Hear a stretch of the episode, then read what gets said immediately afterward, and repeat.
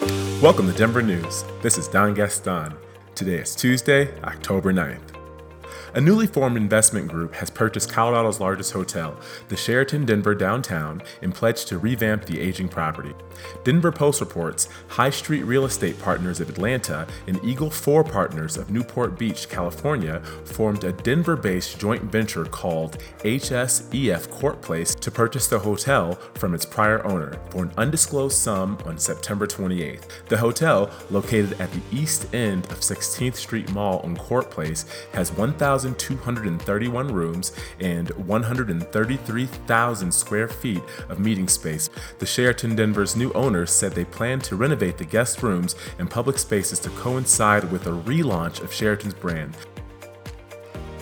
Criminals beware. Denver police can now scan your license plate on Federal Boulevard with a permanent new camera.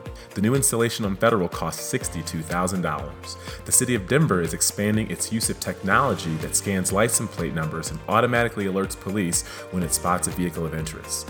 Denver already has 11 license plate readers mounted in vehicles that it uses around the city, which it has operated since its debut in 2015.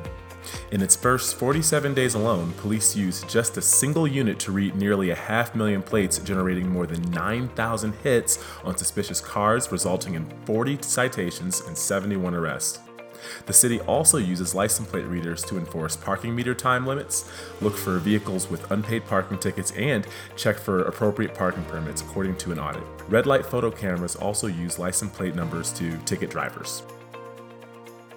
In sports, it was a tough weekend for Denver. The Rockies lost to the Brewers on both Friday and Saturday, completing their 2018 season, and the Broncos lost to the Jets on Sunday, but the Avalanche beat the Philadelphia Flyers 5 2 on Saturday.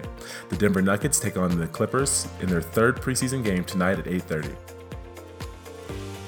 In weather, a mix of rain and snow showers is expected Tuesday morning in the Denver area, but little, if any, of the snow will stick to the ground, forecasters say. Fog and misty rain is possible before 10 a.m., according to the National Weather Service. Rain and snow could fall between 10 a.m. and 11 a.m. before the moisture turns completely to rain.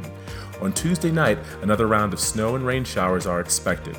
A freeze warning is in place for the Denver metro area. The high will be 42 and the low 32. Click the link in the descriptions for more. That's it for today, Denver. Check back tomorrow and stay informed.